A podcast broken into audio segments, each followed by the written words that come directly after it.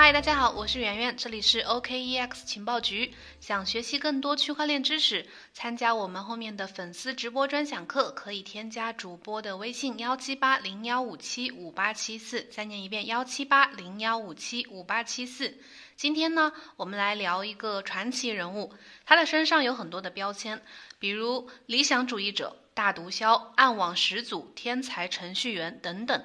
身处联邦监狱当中的他呢，依然活跃在这个网络视线当中，经常和外界讨论比特币的价格。三千刀不是底，十万刀不是顶，是他曾经这个大胆言论的一个真实写照。这个人就是暗网丝绸之路的创始人罗斯·乌布利希。他因为这个丝绸之路网站数十亿美金的黑市毒品交易而被判了重罪，需要至少服刑二十年，无法被提前假释出狱。从比特币暗网销售毒品，到狱中 Twitter 喊单这个比特币，再到币圈大佬纷纷声援豁免他的罪行，乌布利希人生最关键的阶段呢，都和比特币有关联。那么乌布利希对比特币如此大胆的预测，引发了哪些影响呢？身处狱中的他是如何通过这个 Twitter 和外圈和这个币圈交流的？他的罪行又能否得到提前的这个特别豁免？四月十二日，暗网丝绸之路的创始人罗斯乌布利希通过个人推特表示，比特币可能会保持看跌趋势，直到明年，而且价格可能会跌到三千美金以下。他还预测，在这个阶段呢，比特币的拥护者们可能会产生一些恐慌情绪，但是这也是一次绝佳的买入机会，就像比特币早期的低谷时期一样。很多投资者对他这个观点进行了激烈的讨论，不少投资者对他的这个分析产生了反感。比如知名的比特币交易员沃勒潘达分享了一张，呃，动画片《海绵宝宝》里面这个章鱼哥扔掉自己脑袋的一个动态的照片，来暗讽乌布利希的这个文章内容没有脑子。还有人认为，基于技术分析，其中就包括这个，呃，乌布利希经常用的这个艾略特波浪理论的这种分析呢，对市场价格的预测。呃，一般只适用于短线、短期的交易，大概就是最多一到两个月这样的。从长远来看，作用不大，而且有误导性。不过，Twitter 上面有很多罗斯的支持者，认为这个乌布利希从二零一零年呢就开始交易比特币，十二年前就开始研究艾略特波浪理论，有他有这个资格和水平对比特币来进行分析和预测。不过，就在舆论发酵了几天之后呢，四月二十六号，乌布利希又再一次发了一条推特，表示，呃，比特币是没有顶线的，未来两万美金以下的比特币呢都会很便宜。乌布利希承认他自己是没有办法预测比特币未来几年、十几年、几十年这样的位置，但是他强调，长线来看仍然是看涨，天空才是极限，也就是说，比特币就是是没有顶的。几十年之后再回头呢，两万美金以下的价格似乎都会很便宜。按照乌布利希的论述呢，三千刀不是底，十万刀不是顶，就是他对比特币长期价格的一个看法。此外呢，四月八日，呃，乌布利希还通过 Twitter 分享了他在监狱里面的呃最近的生活近况。他表示，虽然不敢确定监狱里面是否有没有人感染这个疫情，感染新冠肺炎，但是他目前感觉还比较良好。人们可能会问啊，这个乌布利希不是在联邦监狱里面吗？他是怎么做到从二零一八年七月到现在发了一百七十七条 Twitter 的？蹲监狱还能玩手机发 Twitter 吗？还有人猜测，莫非乌布利希在监狱里面使用了某种高科技手段？毕竟乌布利希他是一个计算机专家，还是暗网的祖师爷，在监狱里面发个 Twitter 应该问题不大吧？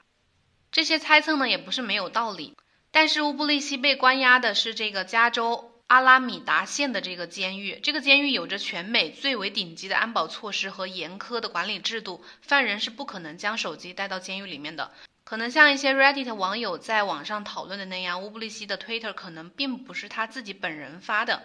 与此同时呢，我们从以前的一些知名的媒体的报道当中，也能去猜测他的。呃，Twitter 是怎么发的？二零一八年，CNN 发过一篇报道，标题叫“这个丝绸之路创始人罗斯乌布利希开设了 Twitter 账号”，其中有一段描述说他收到了，说这个乌布利希收到了请愿书，呃，后面附了九页评论，他已经看到了所有的推文和大家在推特上对他的关注。其中这个报道的这段描述呢，就使用了“邮件”这个词，这可能也说明乌布利希是通过纸质信件将自己的观点看法传递到监狱外面，然后再由自己的亲属或者朋友将这些观点发布在 Twitter 上面。而大家对于这个在 Twitter 上对他的评论呢，也同样是以这种信件的形式投递到监狱里面，然后再转由他本人来查看。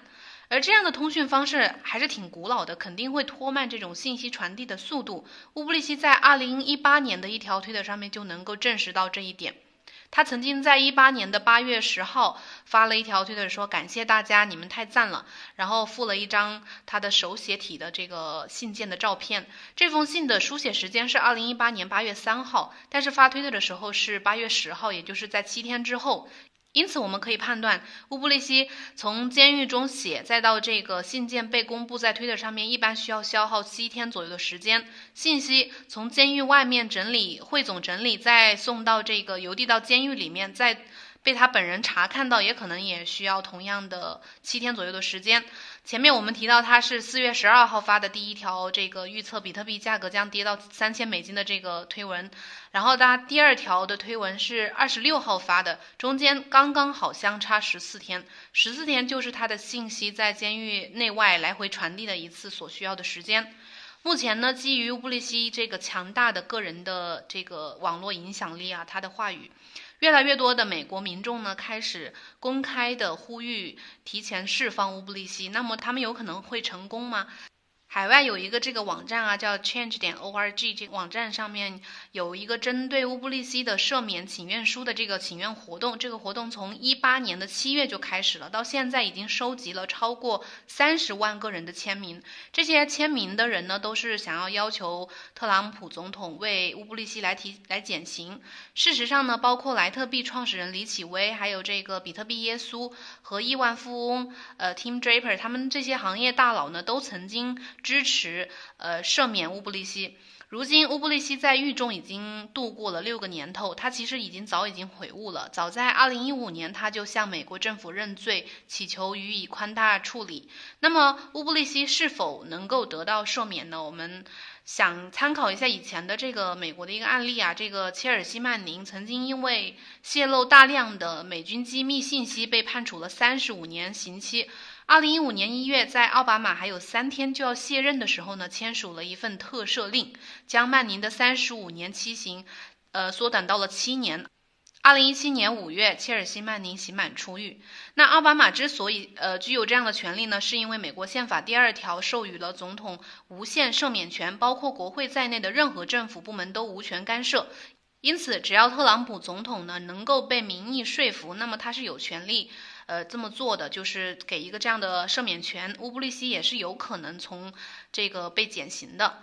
以上就是今天的节目的所有内容，感谢收听。如果你有什么其他想要了解的话题呢，可以在节目下面留言告诉我。有别的问题呢，也可以加我们的主播微信幺七八零幺五七五八七四。好啦，明天同一时间再见，拜拜。